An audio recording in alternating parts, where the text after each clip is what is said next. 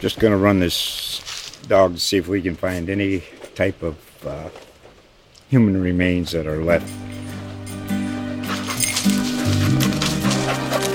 Listen to Where Secrets Go to Die The Disappearance of Derek Hennigan.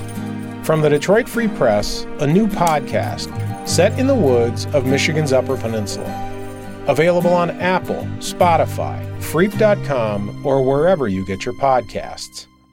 White Claw Hard Seltzer. Crafted using seltzer water, 5% alcohol, and a hint of fruit. Only 100 calories and 2 grams of carbs.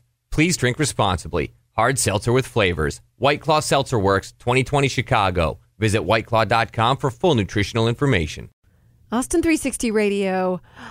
Did you see that the yoga instructor who killed the professional cyclist Moriah Wilson? She was like 24 or two. Um, I think I think it, her name is Kaitlin Armstrong. She's been arrested. Did you hear that? She got arrested in Costa Rica. That's right. This is hot off the presses.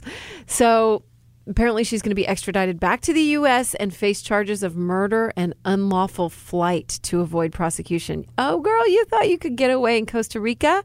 I just talked to somebody who was down there, and they said literally everywhere they went, they ran into someone from Austin.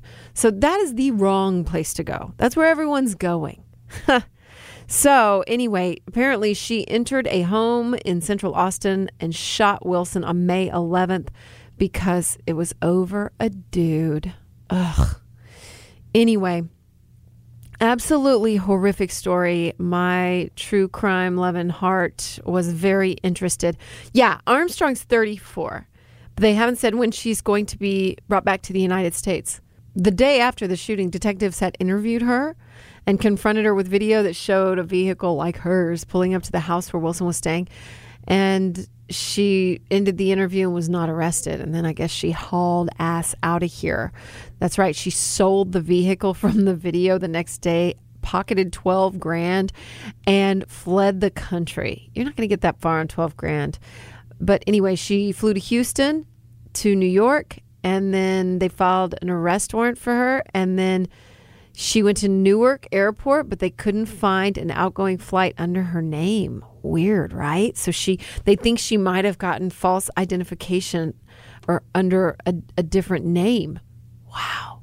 And then they confirmed just like this week that she used a fraudulent passport to board a flight for San Jose, Costa Rica. That is ballsy.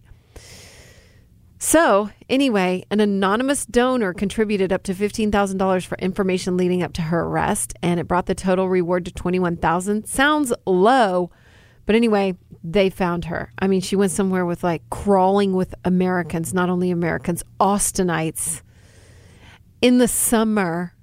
Well, it's kind of rainy season, but still. Anyway, insane, insane wild story and now she's been caught. She was going to get caught. You apparently it's like you know we think we could run to somewhere tropical and live out our days if we committed a crime but it does not work that way. They find you in mexico. They find you in central america. They find your ass. So if you're going to fly to costa rica keep going. Keep on working your way down.